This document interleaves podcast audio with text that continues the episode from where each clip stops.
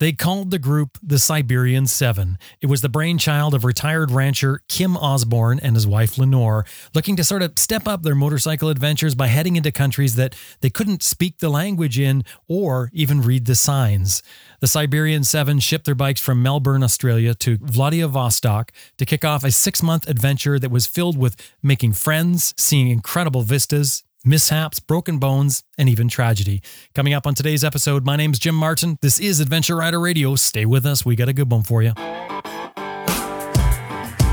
I'm Sam Manicom. Ted Simon. Austin Vince. Simon Pavey. Brian Field. Helge Pedersen. Jocelyn Snow. Charley Boorman. Carl Parker. Simon Thomas. Lisa Thomas. Grant Johnson. Jimmy Lewis. Liz Jansen, and you're listening to Adventure Rider Radio. Before we get started, I want to thank these fine companies that helped get this episode out today. It's wind pressure that powers the Moto Breeze chain oiler. No electrical or vacuum connections. It delivers the oil to a felt pad on your swing arm. No nozzles near your sprockets. One ounce of oil gets a thousand miles or 1600 kilometers. Get more miles from your chain and sprockets. MotoBreeze.com. Best Rest Products is the maker of the Cycle Pump, the best tire inflator for motorcyclists. It'll inflate your flat tire in less than three minutes. Made in the USA, comes with a lifetime warranty. They also distribute Googletech filters. CyclePump.com. And Green Chili Adventure Gear offers American made, heavy duty luggage systems for all types of motorcycles. You can turn any dry bag into luggage using their strapping system. And of course, Green Chili Adventure Gear is tested in extreme weather and terrain to withstand the abuse that adventure riding gives it. Tough, reliable gear. GreenChiliADV.com.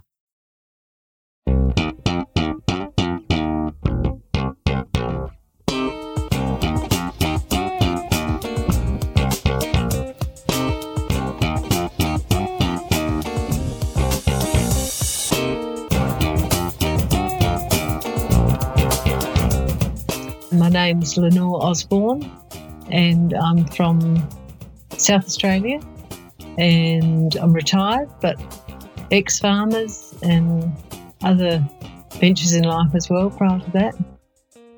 Um, my name is Kym Osborne. Um, we're living on a coastal farm south of Adelaide, the capital of South Australia. The last uh, 15 years or so, we've been cattle farmers on the coastal property. Uh, prior to that, um, we uh, I had an advertising agency in um, North Queensland and in Cairns, uh, in Cairns and in Papua New Guinea as well.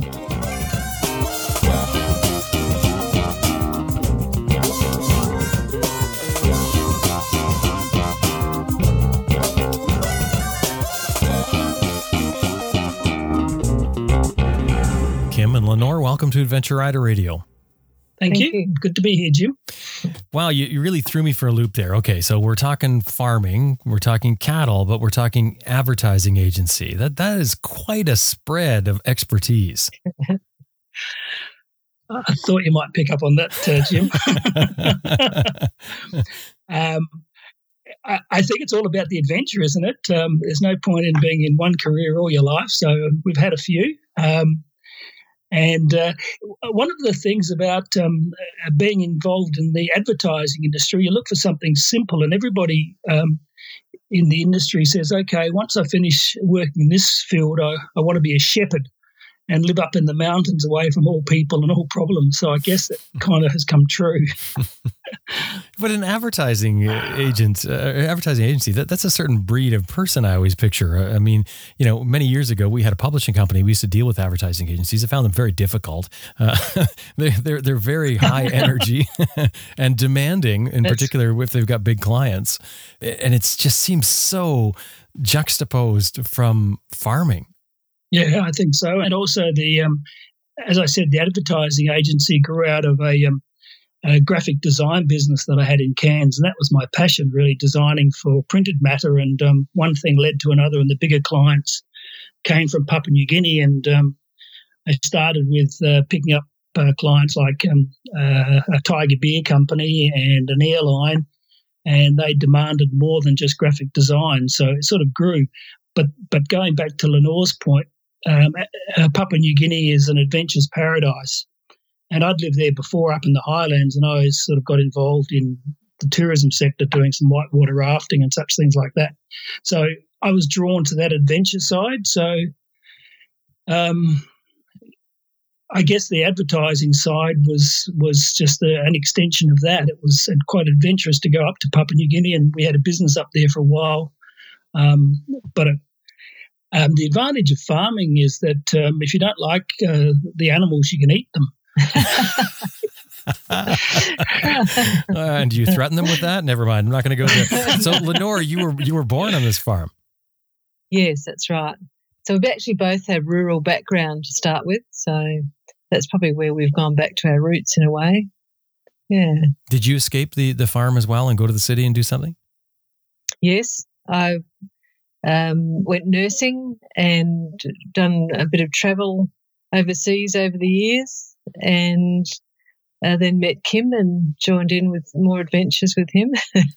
yeah. And where do motorcycles come into your lives?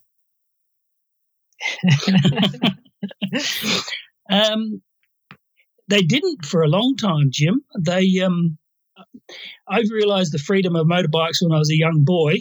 Um, you know, in the early teens, and my first real motorcycle. Well, I don't know real, but my first real motorcycle was a Zündapp, which is a German brand. But unfortunately, it had a its logo was a daisy, so that sort of deflated a young man's ego. Um, and then I bought a a bike and did teachers college. I was a teacher once too, and um, then I sort of moved away from it, except in fantasy, until basically towards um, the end of our careers in when we got back into farming, when I could start to have bikes on the farm. And that led to getting more into adventure riding and riding further distances and things. So, you know, then it gravitated towards bigger bikes and getting further away from the farm as an escape. Hmm. Now, now, are you both riders? I do have my license, but I haven't really ridden since I was um, about 20. Um, so I choose not to. I don't think I'd keep up with Kym. so yeah. you're, you're riding two up on your adventures at this point? Yes. It works out that way.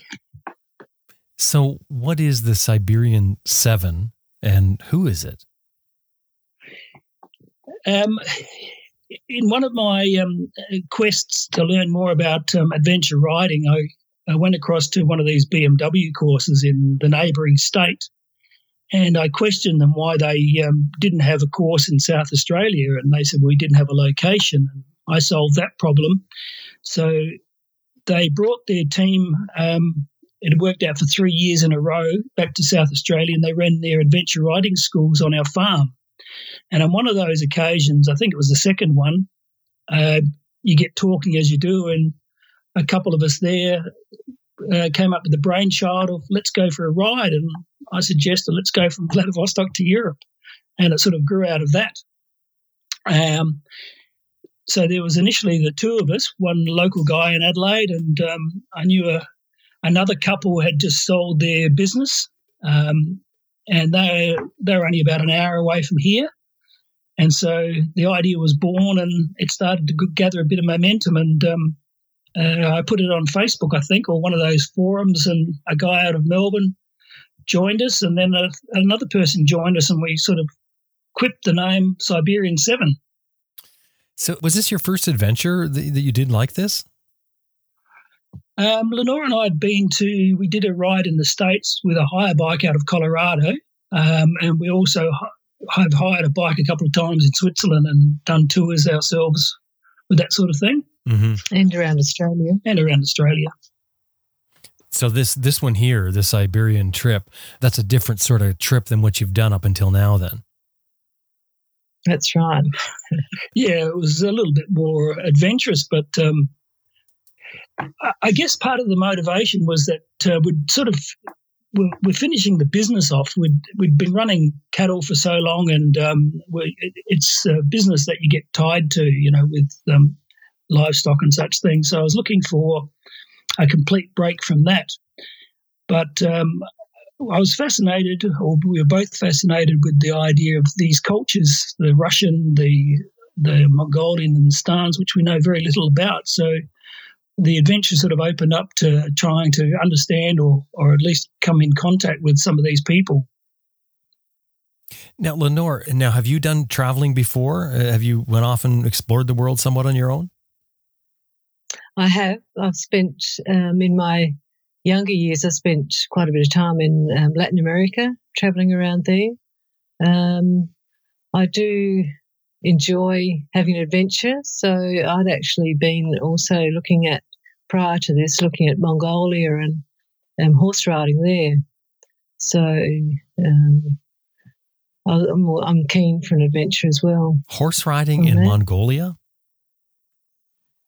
Yes, it's a lovely place to ride horses. I, I can imagine it's, it's lovely, but you know it's funny because it, it seems to me Mongolia is coming up more and more and more now as far as a tourist destination. I, and I know their tourism, at least before COVID, was on the rise. But um, I hadn't heard about the the horse part of it. So can you talk about that? Well, it's the horses are very much part of the tradition in and life in Mongolia. So, um, out of Ulaanbaatar, everybody has horses and sheep and goats and yaks, and they move around. Um, and so they have competition, horse racing.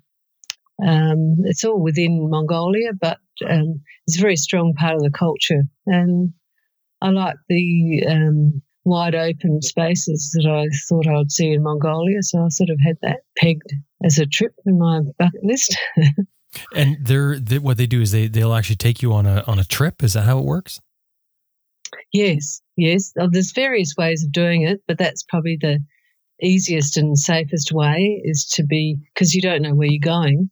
Um, is to have a guide. I had a guide and a wrangler who looks after the horses, and where I could, we had a, a vehicle that would follow us, and if he couldn't, then we'd take a pack horse and camp, um, or carry all the gear for a few nights, and just it off.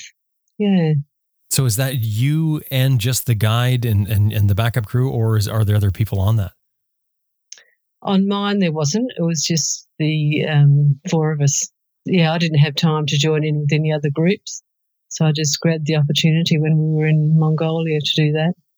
Yeah. Jim, we arrived in Ulan Ulaanbaatar, and the next day she's at a travel agent, and she's gone the day after. I go, what? Well, we'll, hang on. We'll, we'll get to that. We'll, we'll get to that. First of all, we, we haven't left Australia yet. So so you get these the No. group, you, you get a group of seven together, and you're going to transport your bikes um, from Australia to Vladivostok to leave when? Um, we left uh, on the 5th of May, I believe, which was um, uh, in 2018. Mm-hmm. Um, we shipped the bikes from, from South Australia, um, the three, one, two, three, three bikes, four bikes, across to Melbourne. Um, one of the guys, uh, Brett, took the the uh, the Euston trailer over there and, and uh, dropped them off at a container yard, and they shipped them from Melbourne um, via Korea to Vladivostok to arrive on the fifth of May. I'd met uh, David out of Melbourne uh, once when I went to Melbourne. Um, the other riders, Brett and Eve, on a local, and Tony is from from Adelaide. He was the one that him and I conceived the idea. And then a ring in um, Amy from Newcastle, I think. Um, uh, so we all flew over roughly at the same time and arrived in Vladivostok on the weekend of of uh, Victory Day, the big military celebration that they have there. You were so it's just you two as a couple, just you and Lenore.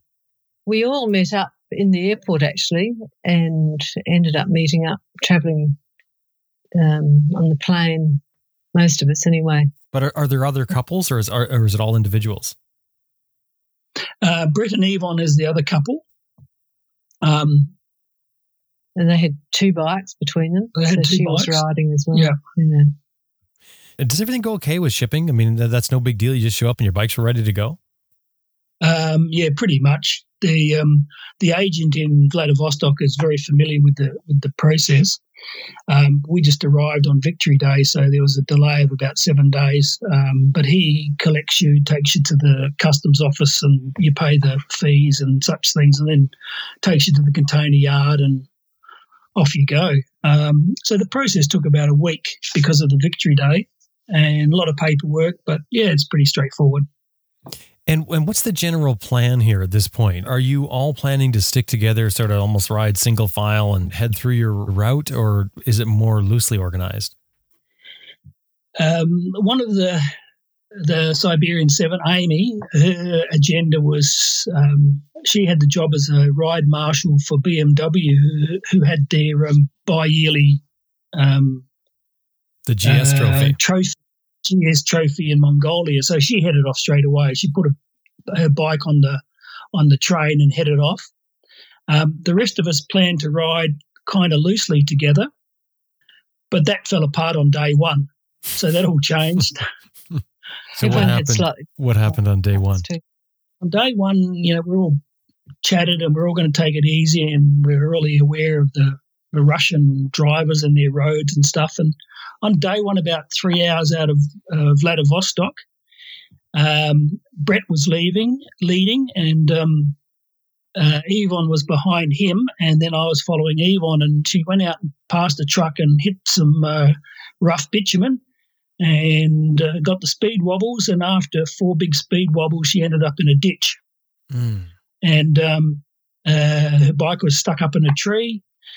Um, we all stopped. Lenore jumped off. I couldn't park the bike because it's so heavily laden, so I sort of had to tour around the place until I could find a spot to put the bike down. Um, an ambulance turned up and realised that she wasn't that serious, so she headed. They headed off. Um, a couple of us went ahead to the nearest town and booked accommodation and rang up the freight forwarder back in Vladivostok for him to give us some give us a hand. And her ride finished. Was done right a there. while. Now, is, Yeah. is it finished because the, the bike is ruined or is she hurt? Um, she had some injuries, but uh, not that serious. The bike, uh, Brett could ride to the near town, but they decided to go back to Vladivostok. And um, uh, we thought they were, they were, their trip was done, but they ended up catching up with us a little bit later. So they got the bike fixed and she got x rays and things and she was okay. Mm. Very courageous. Yeah. Yeah, that's got to throw you off completely. Day one out. I mean, where uh, all the possibilities are there, all the fears are there, and to have that happen, that it would be easy to pack up and go home at that point. Yes, that's why we we unloaded a lot of gear and gave them a couple of uh, large well bags to take back because we were carrying far too much gear. I mean, you get a bit caught up in the pre-planning of everything, and we were having great fun in the pre-planning stage because of um, we'd get together once a week and would discuss what we found on Google and what podcasts we've seen, and that was really good motivation. But you end up with a lot of gear, so this was a bit of a realization that we don't need that much stuff. So we unloaded pretty much all our camping gear and a lot of other things and sent it off with them um, uh, back to Vladivostok. Yvonne um, ended up going back to Vladivostok and she recovered, but I think there was so much energy and went into the um, preparation of travelling, and the mindset was to do this adventure. That with her determination, she just got back on the bike and and and went, which was really nice.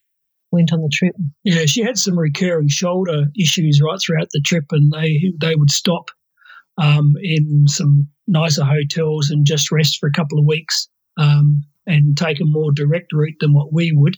So throughout the journey, which was the six months journey, we caught up with them on a number of times, but sort of spasmodically. Um, but interesting enough, Jim, you know, we said, okay, well, let's go and find a, a uh, part of this planning. We'll find a a uh, bus for Yvonne and Brett to go catch to go back to Vladivostok, and we stopped a young lady on the in the street because I thought she'd speak English, and she walks with us for two kilometres to the bus stop. And this is the sort of hospitality that we uh, we came across in Russia. They don't just point in the direction of um, to to give you a hand with something. They actually take you there. So she took us two kilometres, walked us to the bus stop, and said, uh, "Can I go now?" And so we thought we thought this was very polite. And then we this is David and I are walking back to the hotel, and a car stops with a young woman in it, and she goes, "Would you like to come to a party?" And we thought, well, this is the life. so straight away, we've been invited to a party. And this is day one in the first village that we didn't expect to be in. So And we said in the Yvonne is back in the Yeah. hotel.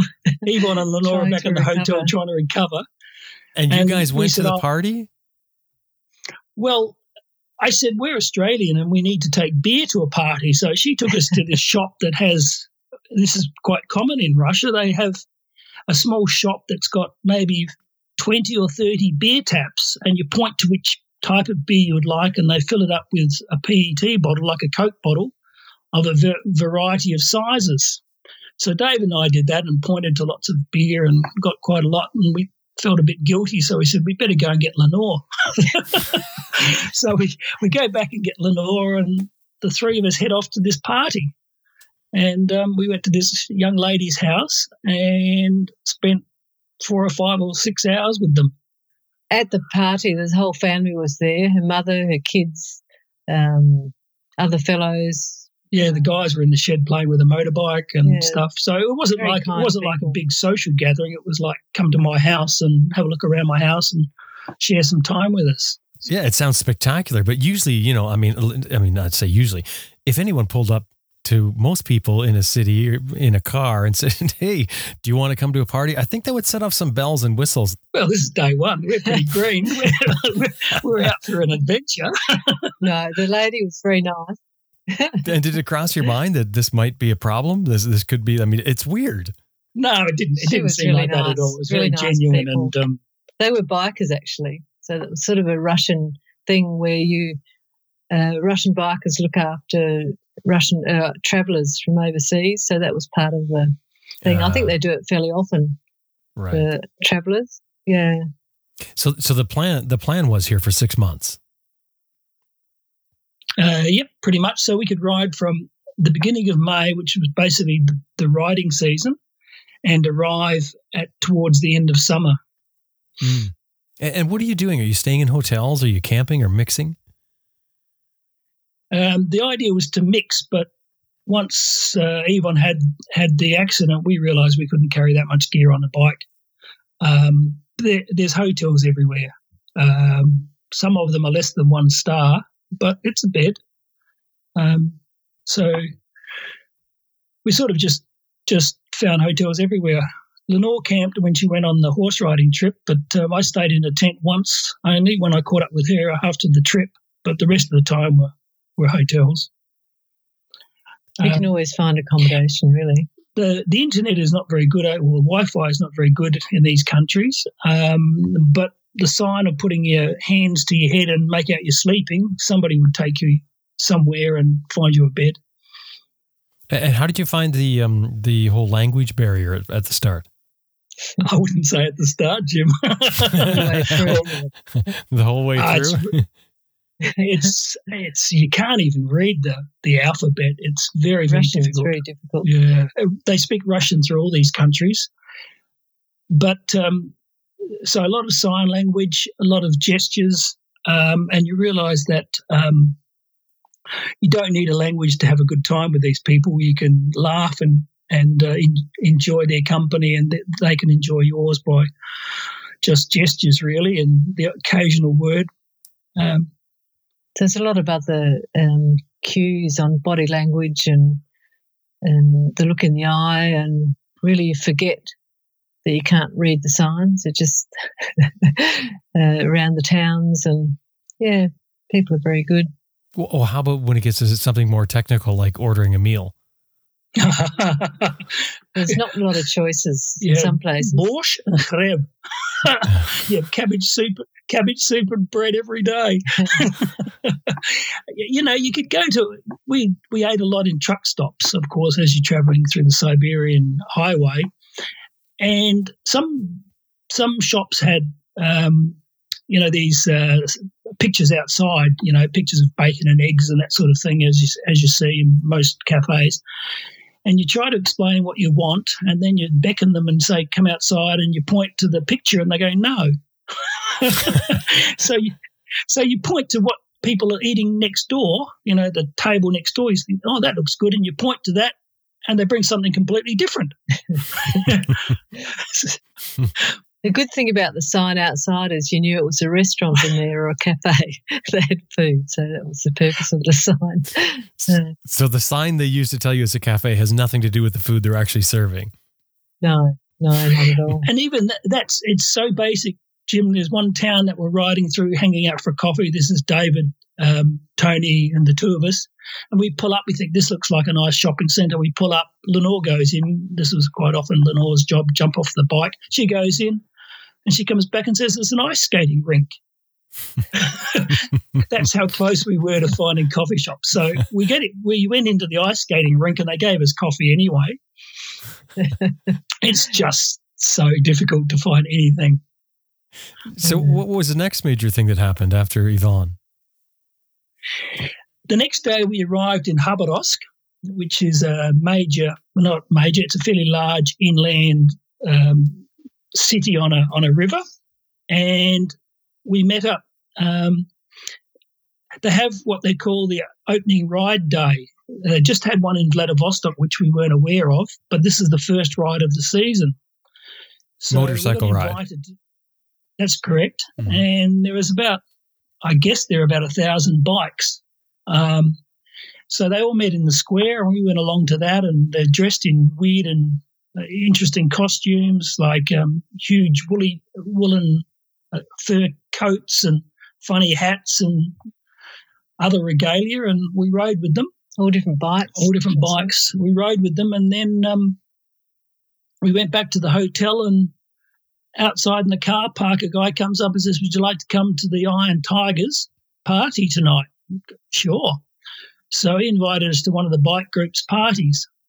So we went along and um, uh, as their guest and um, uh, had a meal, a really nice restaurant meal in this um, uh, in, in their clubhouse.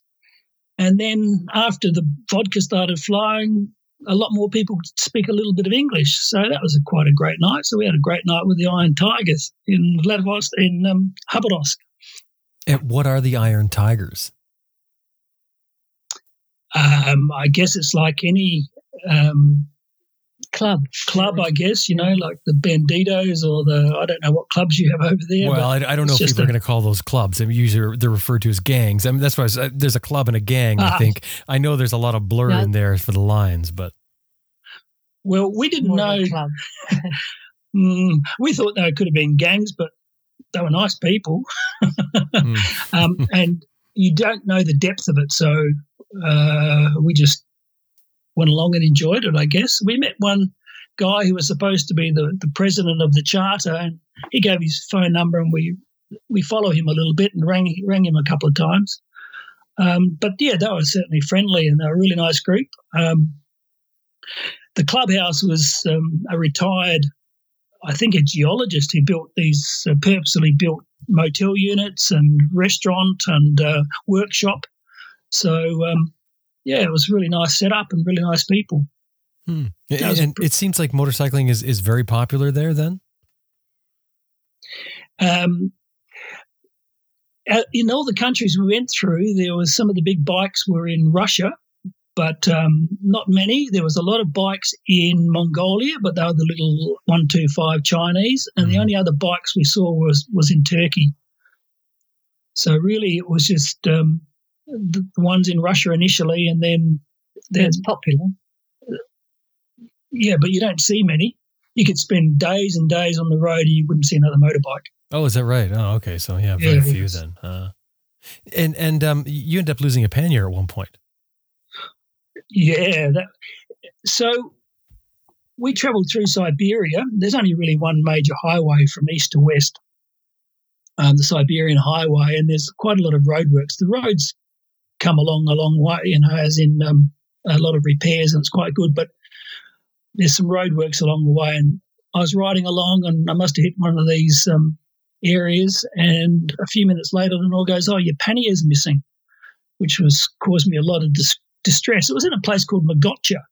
Mogocha's in the middle of nowhere, and um, uh, we went ahead and we, we we went back and forth looking for it. Tony rode with me that day. I think I did about 400 kilometres or so looking for this pannier, but I couldn't find it. And then I arrived back at the service station, and Lenore's befriended a couple of Russian blokes. And um, you want to take it from there, Lenore? and I've been sort of very stressed in my head trying to go back and forth to try and locate this pannier, which the 10 cars on the road that day, someone would have seen it and it would have been treasure for them. So I arrived there and um, uh, Lenore says, I'm heading off with these guys. No, they'd offered to help us. They'd offered to help. Will you go on? and to find take us to accommodation um, in the next town because I'd, you know, told them all about where Kym had gone off and the problems and and so So Lenore headed off with these strangers that I'd only met for less than 30 seconds. And I'm not quite ready to get back on my bike because I just pulled up. So she takes off in this Land Cruiser and disappears down this highway with these guys. the, the bikes rushing like anything to keep up. So I chase after her and they turn off the highway a little bit down the road and they go down this little little tiny track with branches all over it. Hang on a second. You, you chase after her because what do you think's going on? Well, I don't know. We're too sure. So, so when Lenore gets in the vehicle and, and the door closes, you're sort of caught off guard. yeah, I didn't know what was going on because in my head I'm chasing this pannier down and I don't know these people. And she said, Oh, they're going to take us to the next town. And she jumps in the car and heads off. he did say we ended up going up this track to a church site. And then I realised that with all the difficulty with English, he said, we'll have a look at a few surprises along the way. I didn't know what that meant, but that was one of them. So he was sort of He's, he's showing giving you us some bit of- sightseeing at the same time. Yeah, that's right. So, so Some, Kym, go go back to what you were saying there. So, so you're booting after this vehicle that has Lenore inside that you're not really sure what's going on, and they turn off the highway. and they went down this track that single single file, single lane with branches all over it. And I thought, this is this is not looking very good. anyway, they they nothing. I mean, they we just looked at this site and um haven't got. It's not very clear in my head what's going on here because it's full of this loss that I've suffered because the panniers got all my tools, my medicine, my clothes, you know, all these things that have taken six months or more to put together, and I'm distraught. But they head off back down the highway, and we couldn't keep up because they're going so fast in their Land Cruiser. And I was telling them to slow down. And um, we ended up getting to this village, and um, they showed us a, a war monument, which again I wasn't very interested in. And um, I indicated that we should go to the police, and um, uh, Valerie, this uh, driver or one of the guys who was spoke very very little English, said, "Are you sure?" I said, "Well, we have to do this for insurance purposes." So he settled us into a hotel and took us to the police station. And there we spent um, four hours with the police. and um, it was quite good. It was quite. It was. It was. It was a lot of fun because we had three um, uh, different interviews with three different policemen. They um, seconded an English teacher to try and do some translation. They're Um, very kind. all, the all the statements we made, they had to write out in longhand, and then they had to copy them in triplicate in longhand. But meanwhile, um, Valerie and his cohorts would be out in the car waiting, and they'd come in and say Russian whiskey, Russian whiskey, and off I'd go back to the Land Cruiser and have a, a nip of vodka, and then go back in again. so we were having a lot of laughter and a lot of fun. There was no intimidation. Um, and while this was going on, we thought, oh, David and, and Tony, the other two that we're riding with, are sleeping or having a good time back in the hotel. But the police found out that we weren't travelling alone and had gone to their hotel and taken them away to an interrogation room somewhere else. Because of the visa. What, Yeah, what was so- that for? They're being they're being interrogated too because well they're they're foreigners, and so they they found out that we had a um, a business visa, but we're actually tourists. We got a business visa out of Melbourne because it allowed us to go into Russia three times. But obviously, it wouldn't have caused a problem if we didn't have this um, uh, visit to the police station. So we were we were fined, I think, forty dollars for having the wrong type of visa. Um, and Tony and and um, David were fine, much the same, but they were in, they were um, quite nervous and uh, a little bit concerned to start with, but eventually they went out to dinner with these policemen. So it all worked out well for them anyway. Wow, that's incredible. So you go into to you know report your your lost pannier and you end up getting a ticket for it. you end up getting a ticket because well, I mean because you were doing something wrong, really, I guess is really what it comes down to. But they let you continue on in that visa though.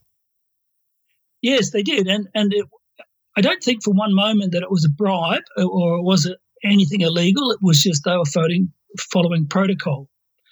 Um, and the next day we came out of the hotel and one of the people, to, one of the police or the um, administrators saw us and took us to the to the bank and we had to withdraw the money and all those sort of things. So it was all above board, but it was quite a funny experience. And and then when we went to pay the the money, I went into this you know down this corridor, and you think you know it's the Iron Curtain and and you know the depths of Russia and around this corner and these Spartan officers, and there's this young lady at the, her desk, and in the corners of one of these um, Russian police hats, and I put the hat on, and I have a photograph with all of them, and you know, arm around them. So we're all best buddies, you know.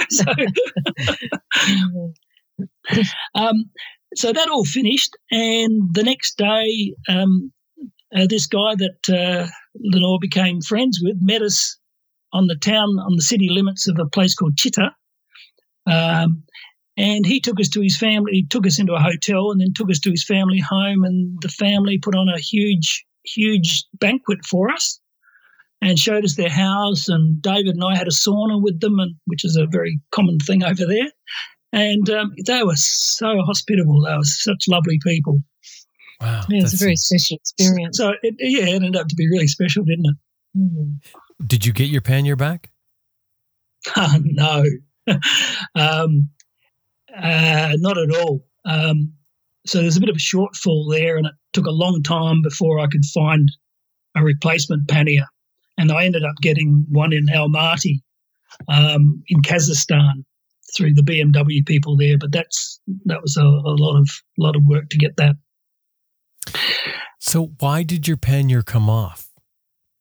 It's one of those BMW aluminium panniers. I have a the bike we used was an 800 GS for 2014. So there are aluminium panniers which are padlocked, or not padlocked, um, locked to the bike. So I think once we hit one of these um, uh, speed bumps or roadworks, perhaps the metal flexed mm. and the weight in the pannier maybe twisted the, the latch and it just disappeared. This is one of those cam lock ones where you turn it and it, and it locks on. Yeah, and you can't you can't not have it locked because you can't take the key out unless the cam's locked. Right. But but the thing is, if it falls off, I mean, it's kind of useless, isn't it? I mean, in the big scheme of things, because that, that caused you a lot of grief. It caused me a lot of grief, but it wasn't useless because there's a lot of treasures in there.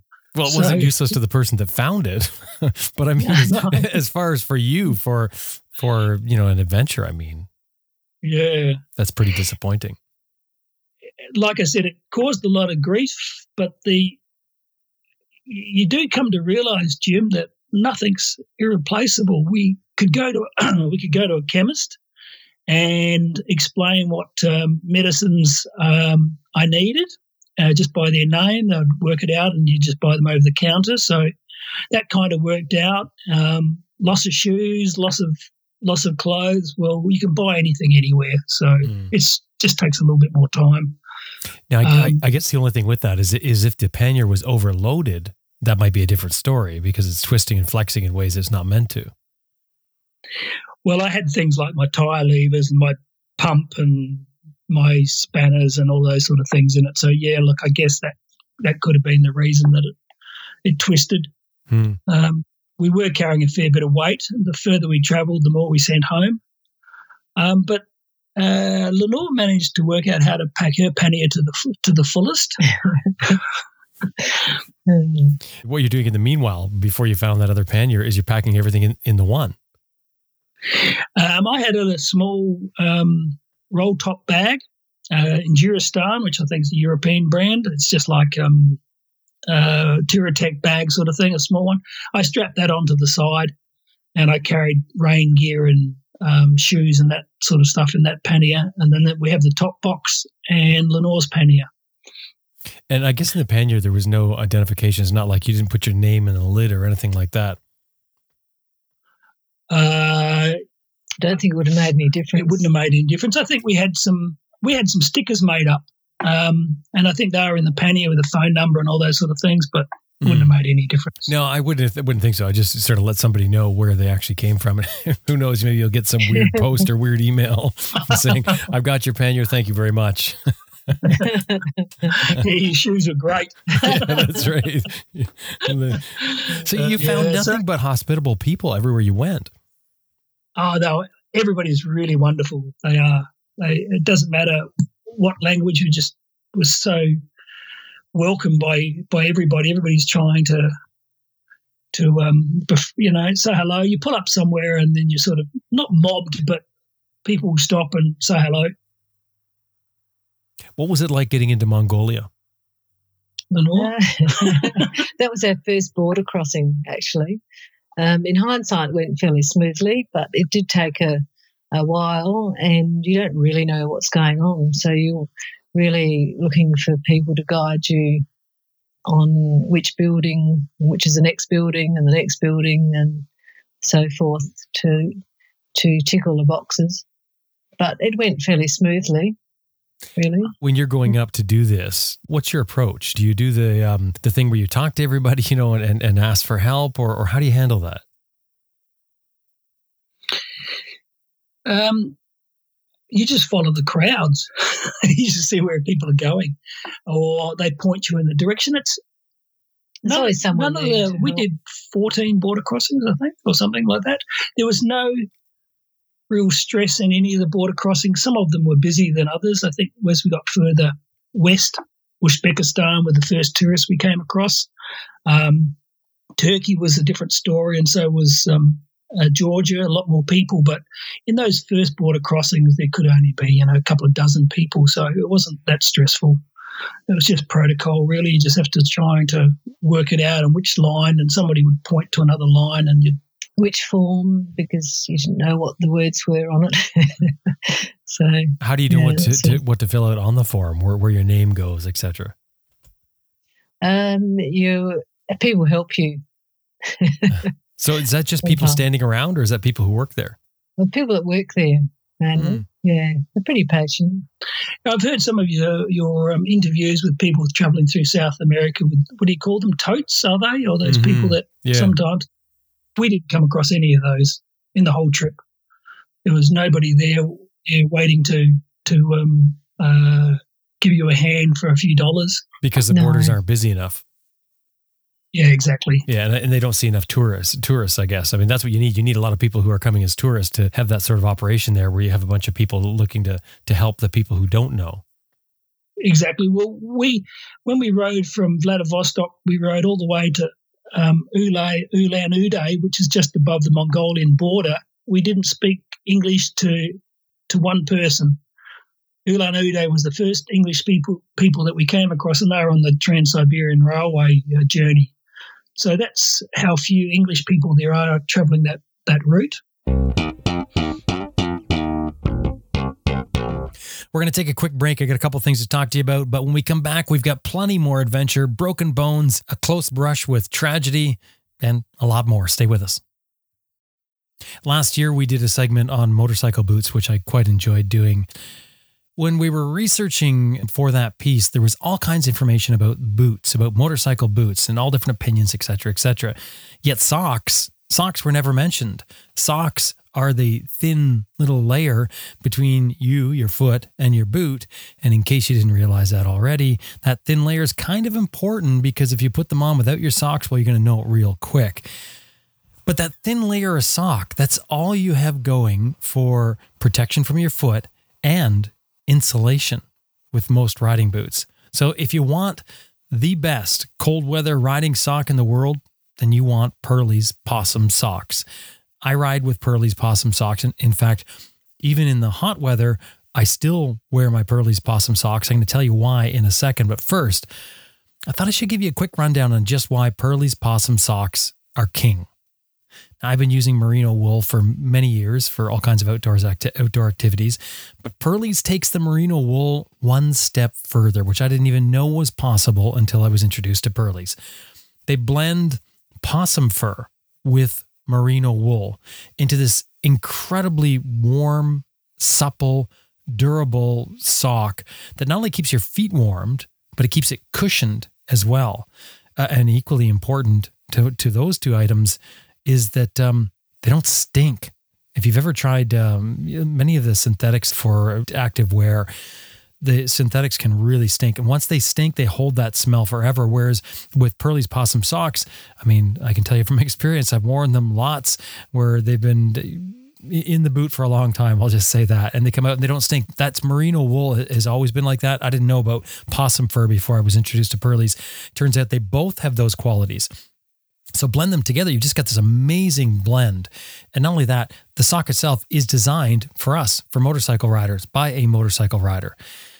Now, I mentioned that I wear them in the summer as, as well. Um, if you've done much backpacking, you probably recognize the value of a, of a good heavy sock to keep your, your foot from chafing, you know, against the boot.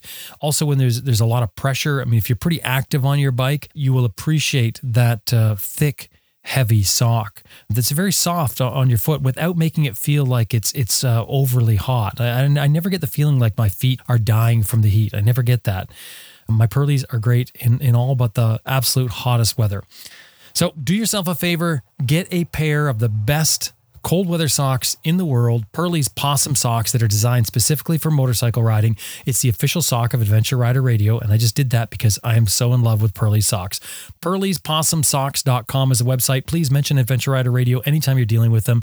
Pearlie's Possum Socks.com. Well, I think I could probably easily convince you, if you're not already, that uh, the next best thing to doing an adventure yourself, going for a ride yourself, is hearing about somebody else's or reading about somebody else's and, and sort of experiencing their adventure vicariously, you know, particularly in the world we're living in right now when it comes to international travel. And, and that's a big part of what we do here at Adventure Rider Radio is, is bring these stories to you. But the other way to do it is a great motorcycle travel book a motorcycle travel book that allows you to escape for any length of time into a new world, a new adventure, maybe an adventure you wouldn't do, maybe an adventure you would like to do. You can learn from it, you can use it to help plan your own adventure, or basically just to escape. It's better than a movie. You can just dive into a great book, a great motorcycle travel book. And that is what Road Dog Publications is all about great motorcycle travel books. Road Dog Publications specializes in motorcycle travel books. The owner, Mike Fitterling, is one of those riders. He even has his own books published under that label about his travels. From top to bottom, Road Dog is about producing great books for us to read about adventures. And uh, there's always time. Grab the book, throw it in your pannier. The website is roaddogpublications.com. Many authors that uh, are under the Road Dog banner we've had on this show, and we've heard some great stories from these books through Road Dog Publications. So roaddogpublications.com is the website. Make sure you mention Adventure Rider Radio when you're dealing with them. roaddogpublications.com. Well, I'm sure you've heard the rider skill segments we do here on Adventure Rider Radio. And actually, if you drop by the website, if you look at the top of the page, there's a link there that will take you right to all the rider skills segments all in one spot. Anyway, on rider skills, there's plenty of talk about foot pegs standing on your foot pegs, weighting your foot pegs, your foot position on your foot pegs. That's because your foot pegs are your main connection between you and your motorcycle, standing or sitting. This is where you apply the weight, you balance, you counterbalance. It all happens on the foot pegs, not with the handlebars. And to get the most out of your bike, you need to have a peg that performs in all conditions, meaning that it sheds mud, it can withstand the abuse of being dropped or slammed against rocks or just the abuse of standing on them, your weight uh, on it hour after hour, pounding over rough terrain. They also have to be designed in such a way that they don't negatively affect your control using your brake lever and your shift lever. They also have to be designed to grip your boot without destroying the sole of your boot. No pun intended there, but I guess it could be punny. It's a tall order to pull this off. And just because a, a peg looks shiny and, and impressive in the picture, that doesn't mean anything about how well they're designed or how well they're made, the, the, the quality of the materials in the foot peg itself. IMS products, however, have been making quality parts for motorcycles since 1976. These are the pegs that I use, and I've been using them for years now. They have a complete line of motorcycle foot pegs that should uh, suit just any riding style, really, and particularly adventure motorcycles. IMS Products makes their pegs in the US. They're all heat treated with 174 stainless steel, all warranted for life. So improve your ride. Get a set of IMS foot pegs for your bike. IMSproducts.com is a website. Anytime you're dealing with them, throw in there that you heard them on Adventure Rider Radio. IMSproducts.com.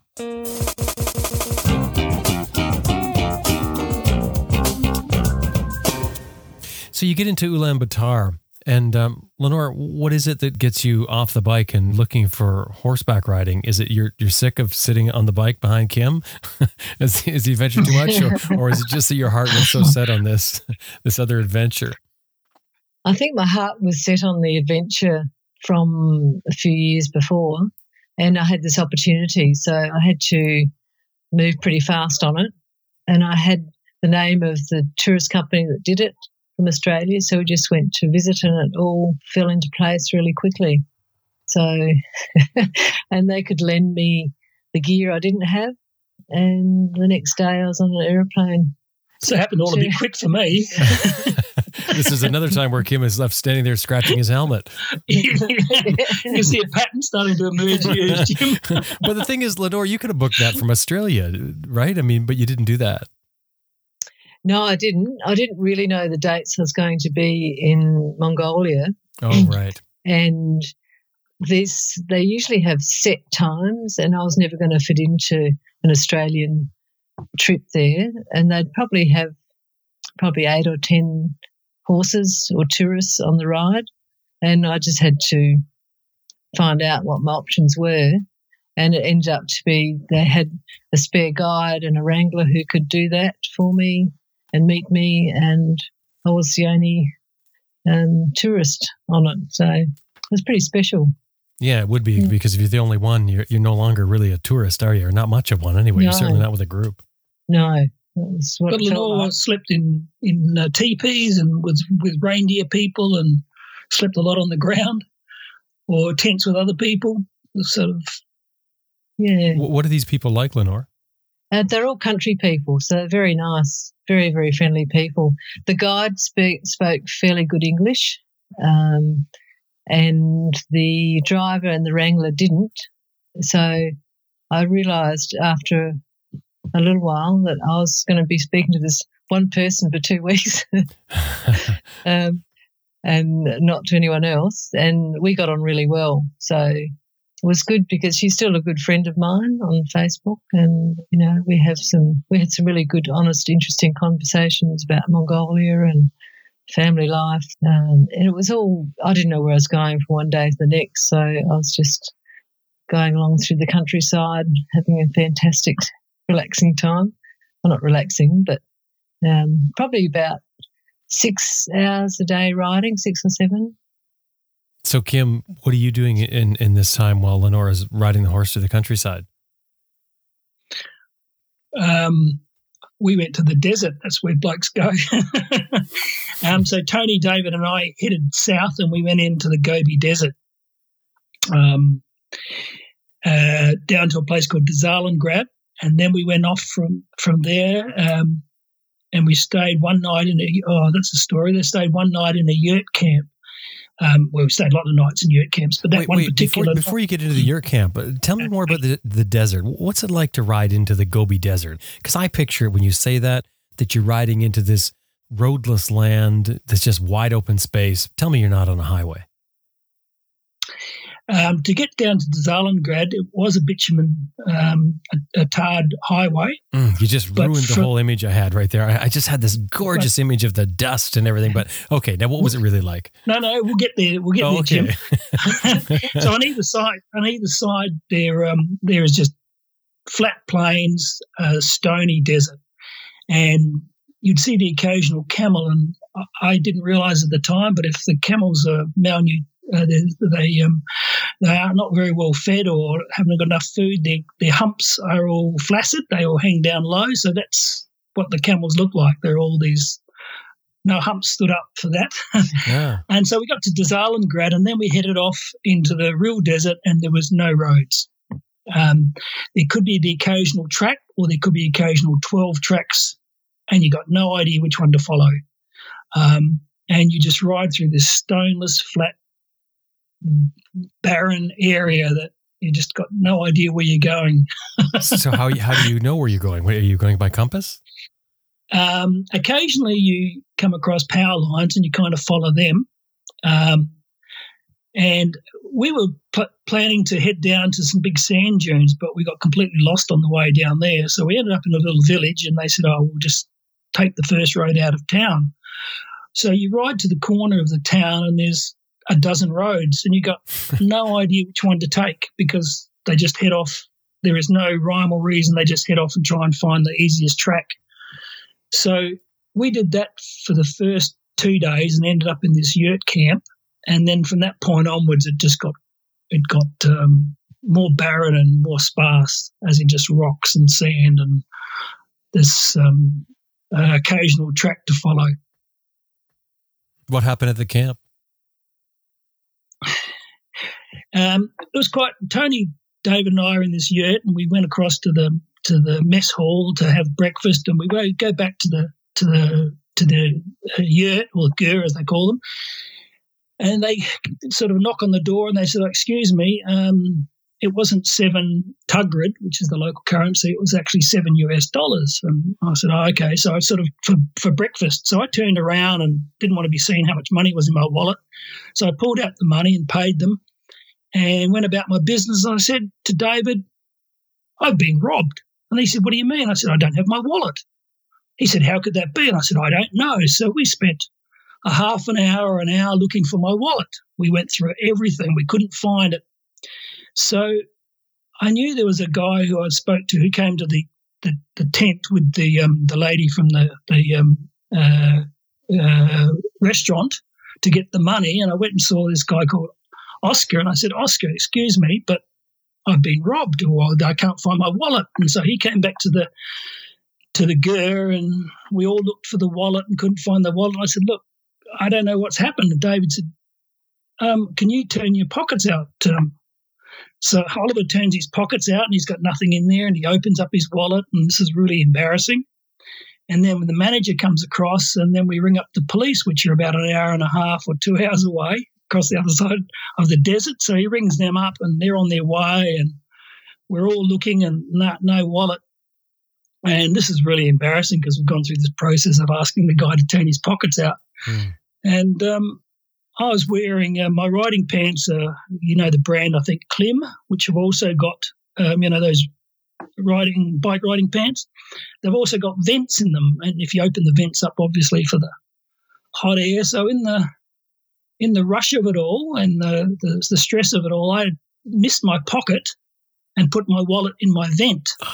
And No. and the wallet slipped down, not past my knees, but right down to my ankles into my boots, and I wasn't aware. So Oh. I, I'd patted myself down so many times, and you know David had checked too, but I hadn't gone down as far as my boots. And there's my wallet sitting in my top part of my boot, and I was so embarrassed.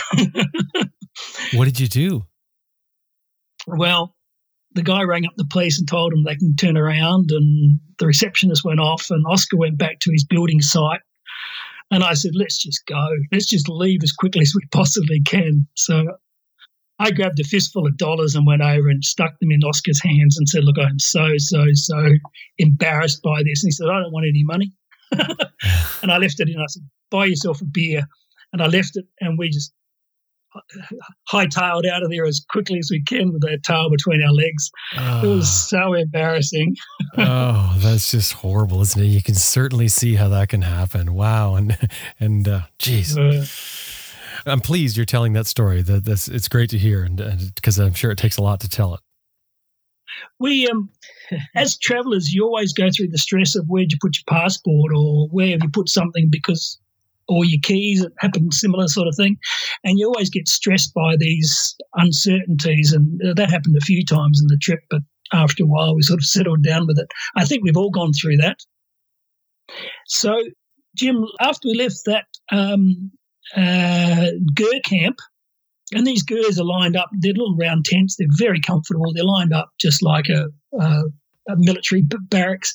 So the three of us headed off into the further into the desert, and um, uh, I was riding my 800. David was riding an 800 Triumph, and Tony was riding a 400 Suzuki.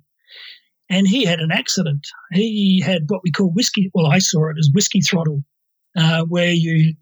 Um, I'm not sure if you're familiar with that term. Yeah. It's where you throttle on, throttle off, throttle on. And he lost the bike, and the foot peg landed on his foot and broke his foot. Oh. And um, we're in the middle of the desert, and he had an InReach. I've I travelled with an InReach, and I've heard your story about InReach and how good they are, but for whatever reason, we never activated it. So he left his boot on, and we had to ride three or four hours to the next town, which was very very small town. And there was a, uh, a you could call it a B and B, I guess, this very small house, a yurt, and they had a room and he got to the room and he took his boot off. This is about four hours later. He was in considerable pain, and his foot was blue. It just gone got up so bad, um, had blown up so much. He didn't have any. They, they didn't have any ice. They didn't have a container to put ice in. This is the type of village it was. So I did the right thing. I went down to the local shop and bought a couple of liters of beer, and um, that helped take some of the pain away. And I threw the bottle outside, the big plastic bottle, and at 12 o'clock at night, there's a knock on the door, and I thought this was rather strange. And they came in and they'd taken the bottle and frozen it, and that's all the containers they had to freeze. So they gave Ah. him some ice, and um, uh, so that helped his foot a little bit. The next morning, um, they found the English teacher, the, the a teacher that could speak some English. She came and she organised a mini truck and they put his bike on the mini truck and him in the truck. And David and I followed the truck to the next town, um, it was, and um, got in. That was probably seven hours or so on the road, and we got to this small hotel, and I rang up um, uh, this place we stayed in in Ulaanbaatar called Oasis or Oasis, and I spoke to the receptionist there, and she organised transport from um, Avagadir to Ulaanbaatar for him the next day. So he was suffering quite a bit with his broken foot. And it took that long to get him back to the city so he could get uh, some medical help. You said that you you had an InReach, but you didn't activate it. You mean you actually had it with you, but it wasn't activated? Both of us did. You both had uh, an InReach, but neither one was activated. Yeah, correct. I plotted the entire journey. Uh, I can send you a photograph of the entire journey plotted by the InReach. So we used it. I used it every day. It was on constantly, and our kids and our and grandma from back here would would get on it and would text messages through it and all those sort of things. So yeah, we okay, used. sorry, I, I'm misunderstanding here. So when you're saying you didn't activate it, you mean that you didn't send set off an SOS to, to call for help. Oh. You had it working. Yes, correct. Yes. Yeah, So- okay, I think get of- it. Activating it for the No, we didn't. medical We help. didn't send off an SOS because we. I asked Tony about this just recently, and he said, "Well, we didn't think it was serious enough." Mhm. I said they, according to some of the stories uh, through Adventure Rider Radio, people activate it for for a flat tire. Yeah. But here we are in Mongolia with a broken foot in the middle of nowhere, and we didn't think to activate it. And you so- think it's not serious enough. You know, it's funny. I think the same way. I mean, for me, I wouldn't activate it for a flat tire, and I probably wouldn't for the broken foot either. And probably the way you guys handled it anyway, it was probably the faster route because you would have probably sat there for a long time. I mean, I don't, I don't know what kind of support they will have for for that country. no, nothing. and I, I guess we can um, we can solve the problem. There's you know there's, there's solutions out there, and we just came across them, and it was as fast as we could we could um, it could unfold anyway. hmm But the communication, as you're saying, we booked into this hotel and we said we're staying one night. But when we rang up Ulaanbaatar and we spoke to the lady from um, Oasis, she said, "Oh, by the way, they don't even know they don't know how long you're staying in the hotel." So that's how basic the miscommunication is, or the lack of communication. Oh yeah. So, so Tony, uh, Tony, um, we spent the night in uh, this hotel, and the next day they got um, a little coaster bus or a little little Toyota bus, and they put his bike in the back, and they headed off to the capital city. And Tony had his leg propped up, and they used there was a bus. They actually stopped and picked up paying passengers along the way. so, so his journey to Ulaanbaatar was quite slow. Um, David and I headed off, and we had a um, the time scheduled to meet up with Lenore in a week or two, week or so's time. So we were heading north. Um, Tony got back to Ulaanbaatar, and his story unfolded that he got medical help there, and um, his ride was over. And rather than go back to Australia because he didn't want to go back, he he um, is uh, Croatian as well. So he ended up flying to Croatia and spending the rest of the time in Croatia, and just followed us on um, on uh, social media. Um, so he stayed there until August or something, and David and I continued on and um, had some glorious rides through the top part of Mongolia, and finally caught up with Lenore. um, the communication with Lenore was there was a couple of phone calls that she made, but basically we didn't hear from her very much, or I didn't hear from her very much.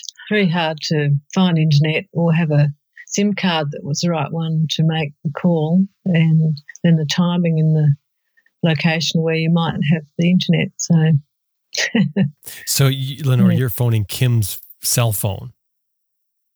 Yes. Although I had to use the um, driver's phone because I didn't have the right SIM card for that area. And so they were very generous on suggesting I give a ring every now and then mm. to see. Well, I was a bit concerned how they were going because they were in um, much more. Or in the desert. Yeah, much more extreme situation than I was. Yeah, but you're off on a horse in the middle of nowhere. yeah, yeah. I had that in my mind. uh, but I had support. And, yeah. um, you know, they knew what they were doing. So. so, so every every country we came to, the first thing we'd do is buy SIM cards and change money. So we always had a local SIM card, um, just for messaging, mainly messaging each other or social media, that mm-hmm. sort of thing. Right. So we headed north and uh, Tasiilaq and other things, and the country became becomes really green and beautiful from coming out of the desert. So that was probably the most glorious rides in Mongolia that we had heading north. And Lenore's message was, "I go down, head out of this town called Moron, no, Hatgal, Hatgal, and go as far as you can, and then go down this track, and we'll see you there." Oh, we go, yeah, yeah, right. and it worked. It worked. It did work. Oh. Cool. Because the road stopped and they waited there. Yeah. the track stopped. Yeah. yeah, so that's how we sort of met in the middle of nowhere, you know. So when Lenore and you meet back up, then who's all with you? Who's traveling together at that point? The three of us, Lenore on the back of my bike and David. And David became our traveling partner for three and a half months. He was great to travel with. It was just a nice threesome. We'd share rooms together and watch the same size back. bike. Yep. Same riding style. Yeah, so we had some good adventures together. Mm. Where do you go from here? We finished Mongolia. We went into Barnaul, which is back into Russia. And then from Russia, we went down into Kazakhstan. And we cross Kazakhstan, and the first major city is a place called Semi I think it's something like Semiplantazik or something, where they let off 400 and something nuclear bombs as a the test. Russians. Hmm? The Russians. The Russians did between uh, they finished in from 18 from 1949 to 1989 they let off 400 and something bombs wow so we we pull up in in a car park and outside of a restaurant and this guy comes out to get SIM cards and to get money changed. And this guy comes out and says, Would you like to come into my restaurant and have a feed and something to drink? And just before we went inside to his restaurant, so he was just being uh, hospitable, um, a guy pulls up on a motorbike with somebody on the back and, and in Russian asks us if we want to come to a party we couldn't understand, and we asked um, this restaurateur to give us a hand, and he said, "Oh, it's a party somewhere for these bikers." So we go into this guy's restaurant and he feeds us. He makes beautiful salad and coffees and um, milkshakes and things. And he goes and gets SIM cards for us. And he then offers to take us to our hotel that we'd booked. So he does all this for us just to be hospitable. And we get to this little hotel, and this guy on the bike turns up. and um, he said, We want you to come to a biker's party. We go, mm, Really? We're a bit rushed. I've got to get to Almaty because I'm getting my bike serviced and the pannier and stuff. And he said, No, no, come to the come to the party. It's on us. So we go. He collects us the next day, and we go to this um, uh, Russian style hotel. It was pretty much abandoned or empty, wasn't it? Looked like that. It looked like it. anyway, there was a three day bikers party where people travel from all over, from back from Russia, from Barnaul to this this location, and they have a, a party. So we were their guests, and um, We came by some people who speak English there. we we stayed there for three days. You stayed at this abandoned hotel partying for three days. Yeah, we, we did. So they gave us um, a suite, if you could call it a suite, uh, with two rooms, and David was in one and we were in the other. And one time, about 10 o'clock in the morning, I walk down the corridor and I look into the bedroom, and there's David lying fully clothed, sound asleep on the bed. And I said, What happened to you? And he said, Well, I got in the lift with these big burlesque type bike biking blokes and they said come to our room so i went to the room with them and we drank vodka i said but it's it's now 11 o'clock in the morning and you're drunk asleep on the bed. He said well i couldn't say no. So, so this was the theme of the party for three days. Um, and they played games that on motorbikes that were quite different from what we would do. They had um, uh, like a simple thing where there um, five or six bikes would line up and they would rev the bikes as loud as they could and hard as they could. Um, another one was they would have Sounds they can. as slow as they can. They'd ride in circles as slow as they can. Um, one day was that um, bite the apple on the string. So the pillion passenger was who was usually bare breasted would ride under a, a pole with a hanging apple on it, and they should try and stand up and bite the apple. Another one was they'd have a wet bike washing competition, it was like a wet t-shirt competition. Another one they took their clothes off and laid them as far as they could. this is the ladies. So it was quite interesting. Quite different. Really different. It was very, very different. So, but it, I mean, it sounds like it's all all sort of in good fun. I mean, aside from you know, Oh, absolutely. Yeah. Yeah, it was. It was really in good fun. There were bands. I think there was a half a dozen bands playing in the back of a container. The next day. Yeah, yeah. So over the weekend and, and beer and vodka on tap, and quite a lot of people turned up. So it was all in. It was all good fun. It was. There was Russian and um, a few different nationalities there Yep. too. Yeah, so we got caught up with with this for a few days, and um, when it was time to go, they escorted us to the edge of town. There was a half a dozen bikers or so. They all rode to the edge of town and stopped and shook hands and got photographs and things and waved goodbye. So it was quite a good experience. so what's next? Um, we collected the pannier and all that in Almaty. Um, David was waiting apart for his bike, so he stayed on in Almaty. We caught up with Brett and Yvonne in Almaty, which is a lovely cosmopolitan city, probably the nicest modern city we came across in the whole journey, wasn't it? Mm. Pretty much. Um, it's really a gateway to all those countries, if if you wish. Um, and then Lenore and I headed off into Kyrgyzstan by ourselves and we went to Karakol Lake, which is pretty amazing. It's sort of you could compare the whole that whole country to like Switzerland in some ways, couldn't you? How pretty it is, and green and lush and animals, and um, uh, so that was pretty nice. And we went to a famous lake that people know as Lake Songkul, and stayed up there for a bit, and then headed to Osh and caught up with David, and then went across into Tajikistan.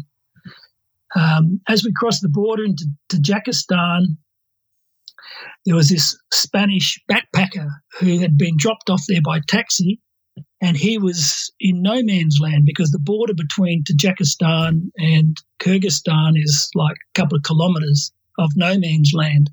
And so he'd left Kyrgyzstan and he couldn't get into Tajikistan because he couldn't get down to the border crossing. So David picked up a hitchhiker. And so we got this guy on the back of his David's bike and loaded all his gear on our, on our bikes and off we headed.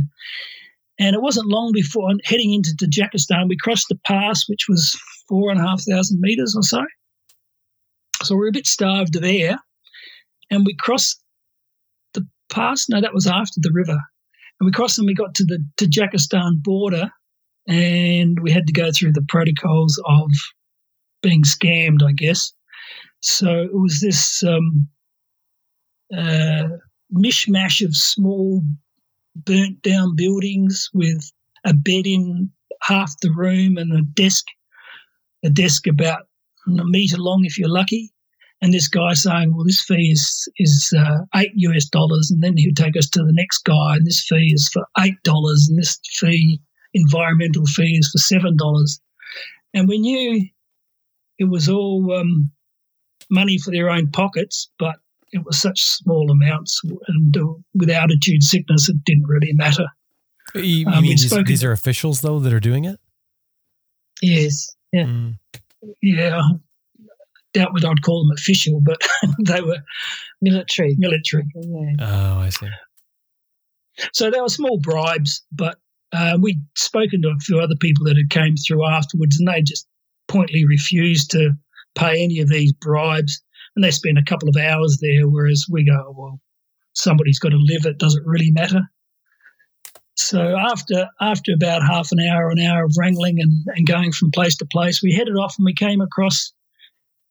Uh, so we have China on one side now, and we're in Tajikistan, and we came across a river where a truck has broken the bridge and has collapsed into the river and has made it impossible for us to get past. And this is in the afternoon now, and as the longer we stayed there, the higher the water got because of the snow melt. Um, just further down into the river was another vehicle that had tried to cross when we were there, and they got stuck.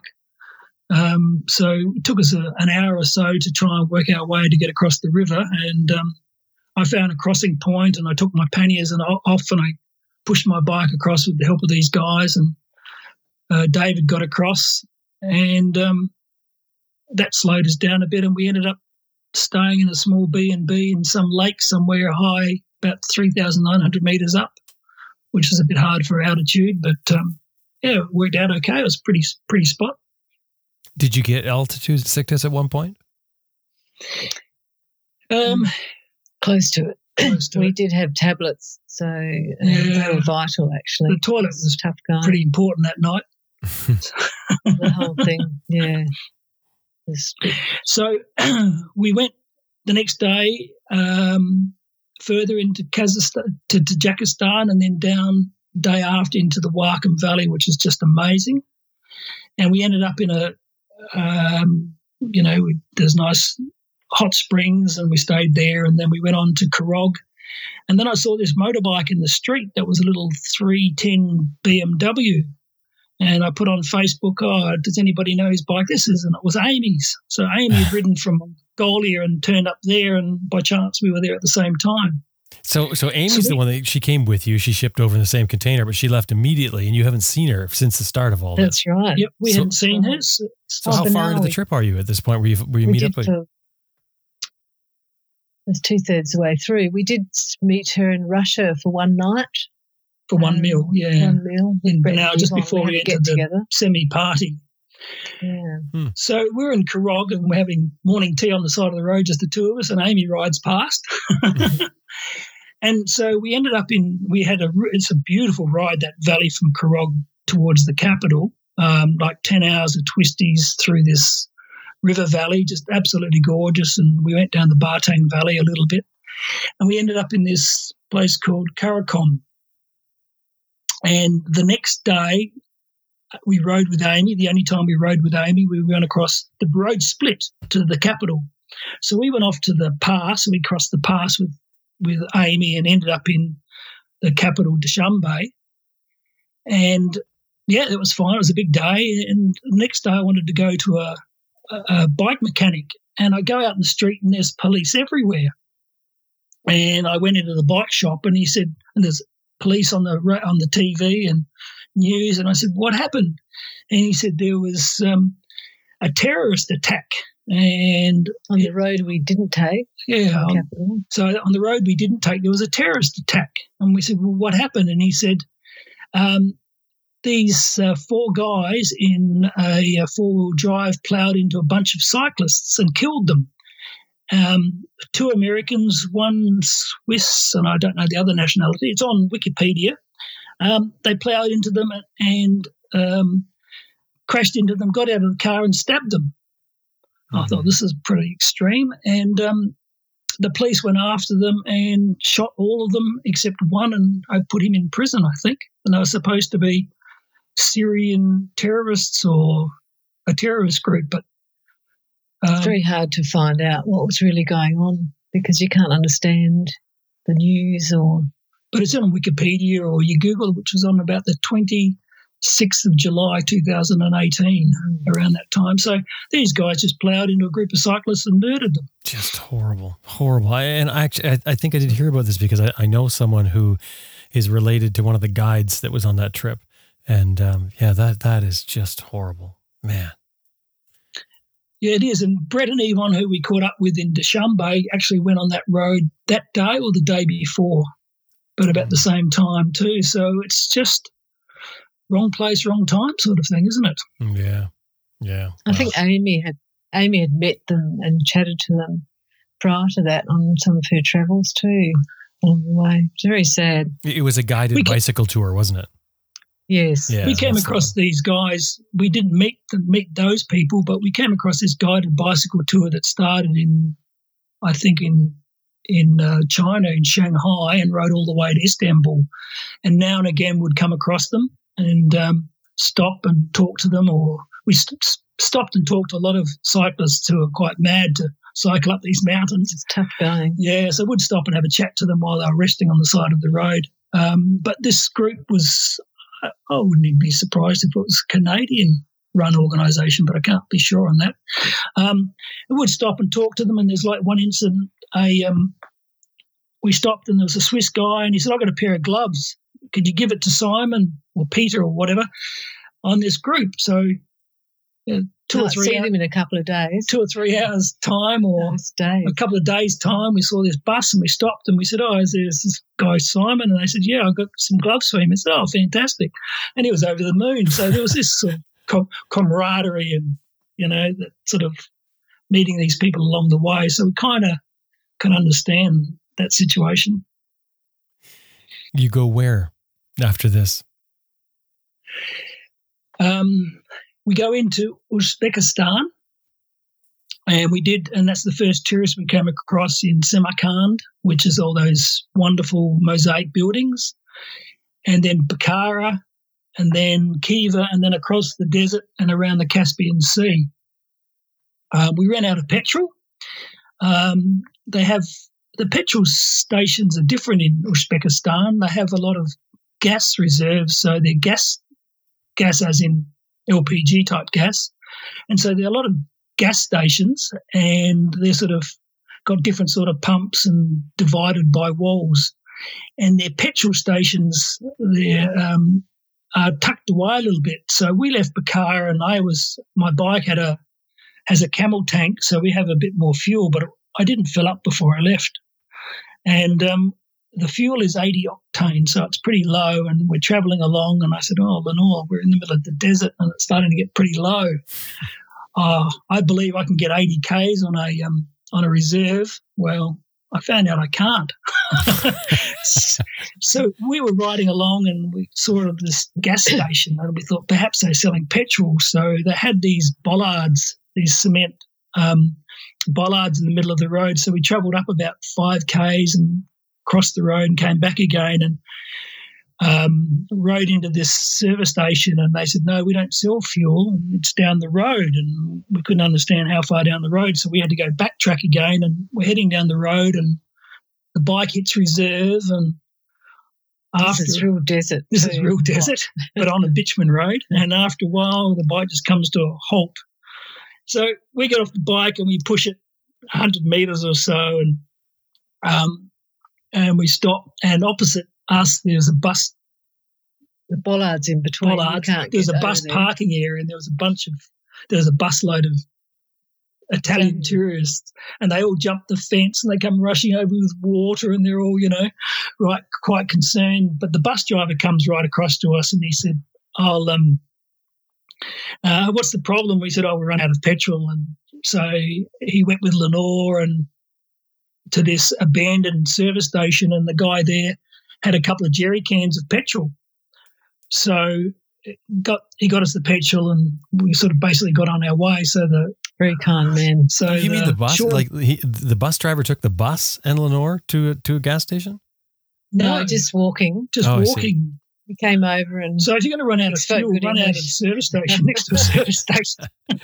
Well, you, you said you get hit reserve. I mean, you reserve on an F eight hundred. That's only what it's blinking at you, I think. And I think you have, is it four liters? I think four liters. You, you've got a sixteen liter tank. I think you got four liters on reserve without your camel tank. So with two up, yeah, you're not going very far.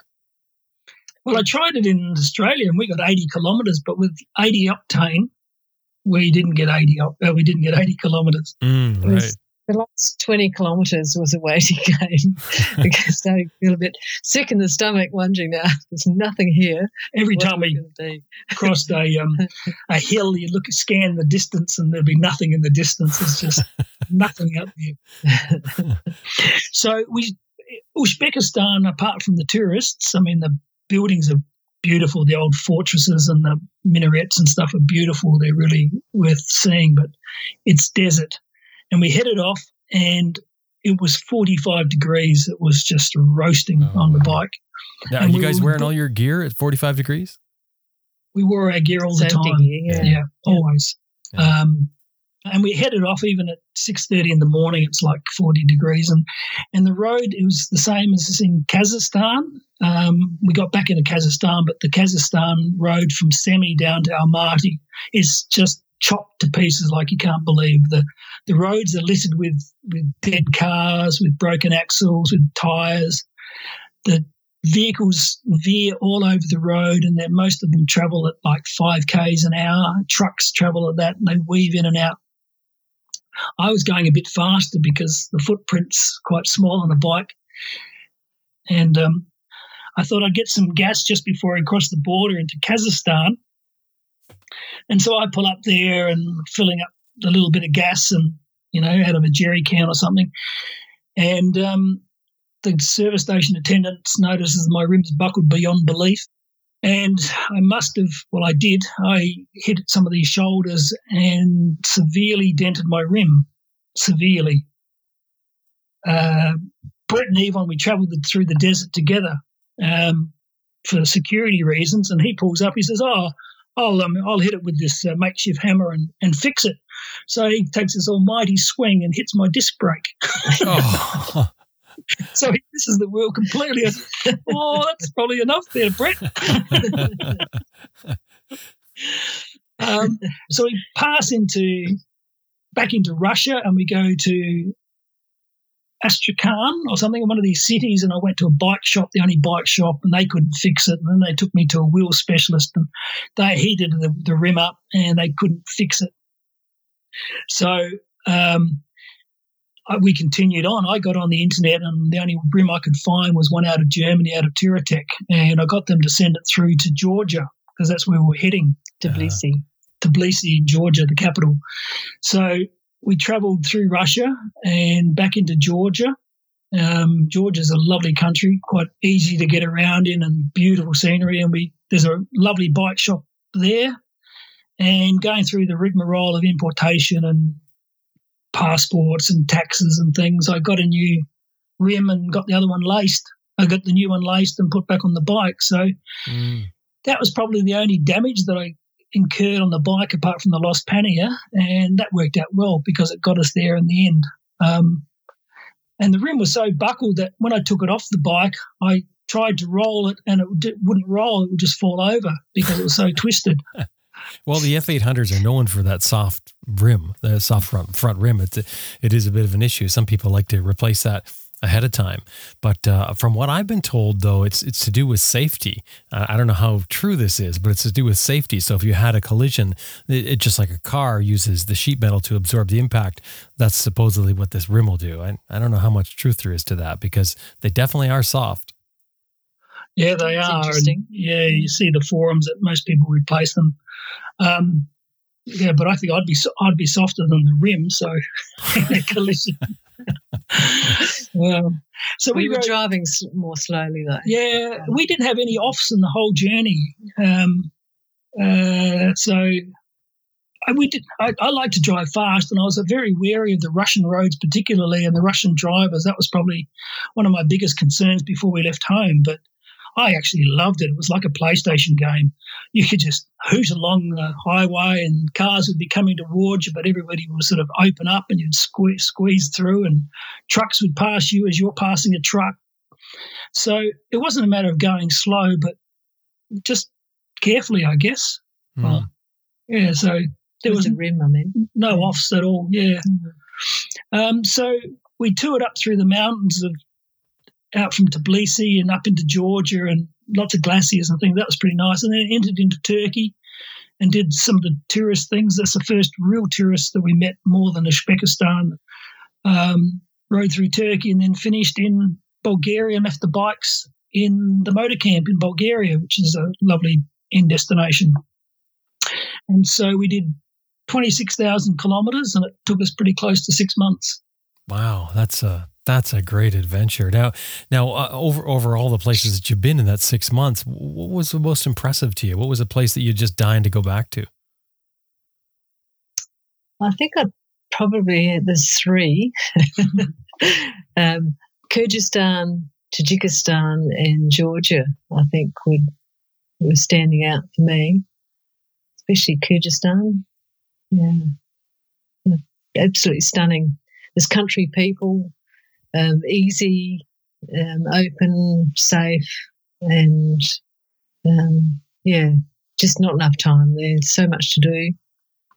The people were different as we travelled. The Russians are very similar to us with their um, their humour and um, their so, use of media. You know, they're on the phone and they know Google and all that stuff. Um, so they're really fun people, and I'd certainly like to see a lot more of Russia. And when Mongolians are different again, and when you get into the Stans um, and further down, they become a little bit more Indian and Chi- uh, Chinese. Um, Tajikistan, they're probably the thinnest, but probably the most impoverished. Beautifully dressed. Um, it's sort of more Indian style, isn't it? Hmm. Stunning, stunning scenery all through there. Yeah, you can't believe the height of the mountains. I mean, one of the uh, rides we went on out of uh, Kyrgyzstan in the background, the mountains were seven and a half thousand meters. So we're talking serious, serious Wow. size there. Yeah. And you don't go very far in one day. You travel all day, but you don't get very far, do you? Because it's No. slow. And most of the roads that we travelled on would have been a lot of the roads, not most, a lot of the roads were were gravel roads.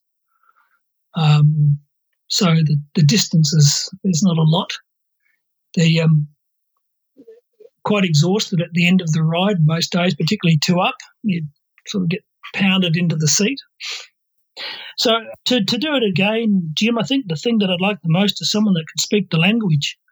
I think that's the thing that you miss out on the most, isn't it? Really not Mm. being able to communicate. Having a translator Yeah. would, would be good.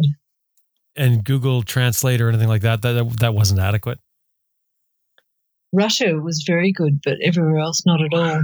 Mm, to use like to to use Google and to look at a um, a menu just didn't work at all. It could say sheep, cow, pig, fish, um, because of the Sometimes fonts. it worked though. It didn't work very much. Hmm. Sometimes you'd have conversations with people on Google Translate, which did that worked too. What do you mean, like holding the phone up and then they, then you then you hold the phone, and that sort of thing?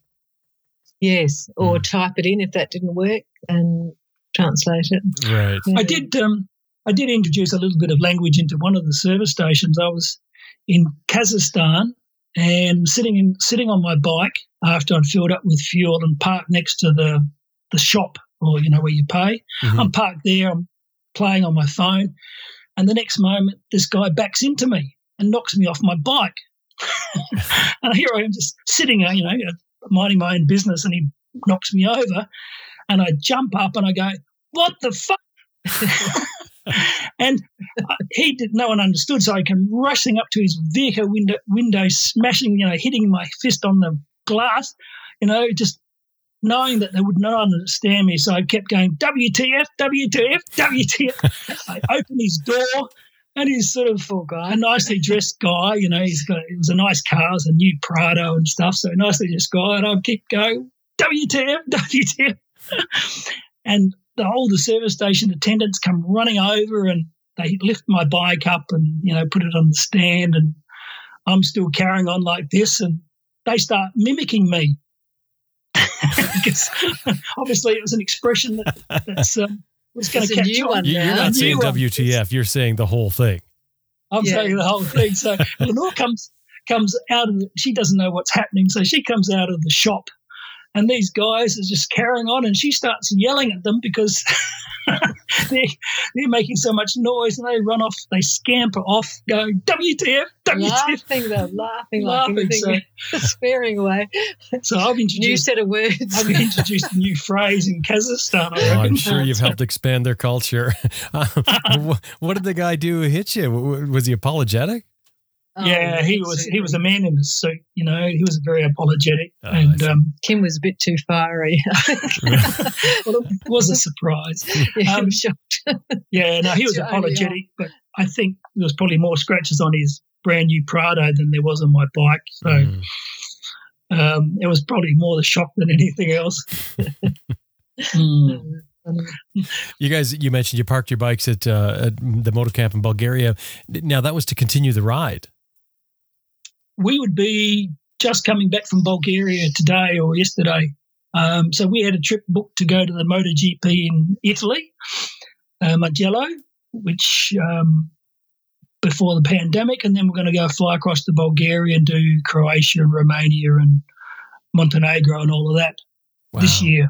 And that's shelved. that's Wow. the bikes parked still. What's the plan now?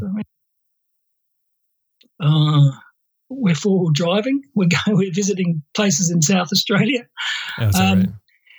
The, the COVID thing in South Australia is quite minimal. Um, I think there's only like ten cases for the whole state. Um, But you're thinking of selling the bike maybe now. It might be a couple of years before you yeah, actually we leave don't know. Australia, I think. if we can even go overseas for a few years, I think we're all in the same boat, aren't we? Yeah, I think not so. I mean, it's a, it's a tough one, isn't it? So you're thinking maybe just sell it to, to a local? Um, it's registered in South Australia, maybe that, or yeah, I'm not not sure, or just asking prices to get it shipped back to uh, Australia. Um, I've got other bikes here. I'm riding a 1250 here, um, so it's not like I'm, you know, it's my only bike. David shipped his back from. He left us in just the day before we caught up with Amy in Khorog. He left us and travelled home by himself, and it cost him two and a half thousand dollars to ship his bike home. Yeah, so in some ways, just discount the bike and sell it, perhaps. But Right. it's there. It's costing us ten euros a month for storage, so it's not. It's not, you know, a huge amount. yeah. So what, what did you guys learn on this adventure that you, you didn't know before? What did we learn? um, to take every day as it comes and just enjoy it. For me, anyway, I think um, I enjoyed not knowing what lay ahead and embracing it as we got there.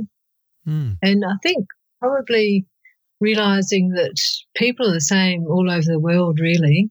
Um, they all look after each other. You know, the community is strong to look after each other, and family are important to everybody, not just ourselves, but everywhere in the world. Everyone's family is really what comes first, I think.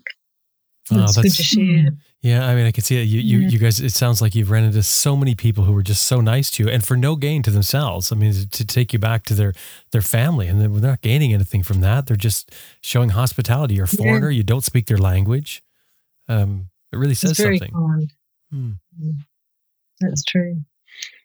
yeah, it was. It's it, it's interesting that um, there's barely a week that goes past where you don't reflect on back on the trip. So it was quite monumental. I mean, we've done a lot of travelling um, together and by ourselves over the years, but this was kind of very special. And you sort of just take it as it comes. Really, every day will be an adventure, irrespective of where you are, and it just will unfold. I'd like to do it again. Will you do it again? I mean, if you can. Um, we talked of everybody we spoke to along the journey. Every other motorcyclist said Iran is one of the nicest places to go to, and that was on our list. So, apart from the shorter trip that we were going to do on this this journey, the one that's just been cancelled, we were talking about going from Iran into Pakistan and maybe down into India. Um, but that's all up in the air at the moment, so we'll see. So, yeah, I think we will. Um, just seize the moment, sort of just embrace it all. Hmm. Well, you guys, great story. Thank you very much for telling it. I really enjoyed having you guys on the show. Thank you. Yeah, it's been nice talking to you, Jim. I look forward to listening to your podcasts, and like I said, I certainly appreciate them. They're uh, you cover a lot of cross sections there from from Billy Ward and from uh, Boorman, and then some technical stuff on lights and tires and things. So you've got a good mix and it's got a good program. So thanks very much for bringing that to the rider community. Yeah, thank you. Thank you.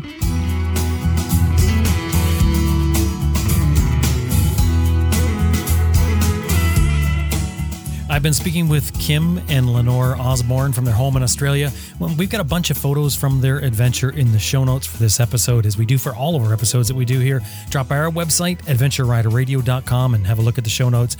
Or you can use the search field to search for any topic or keyword from any of our episodes.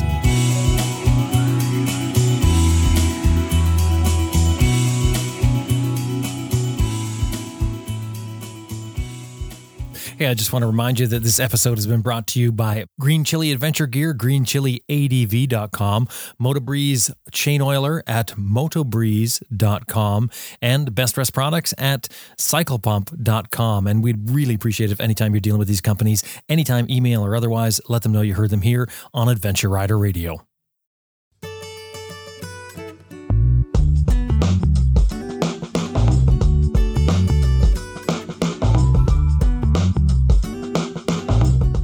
That about wraps up another episode of Adventure Rider Radio, and we sure hope you enjoyed listening to it as much as we did making it.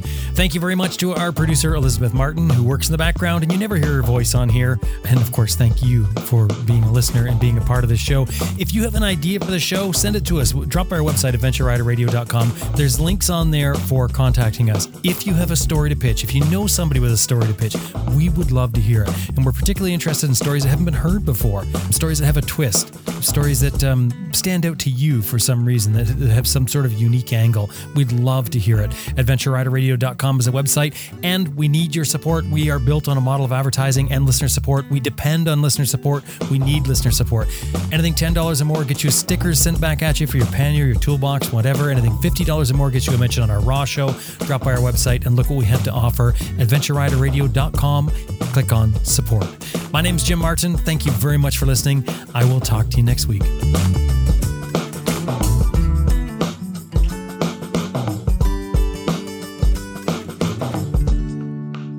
I'm Carol Duval, and you're listening to Adventure Rider Radio.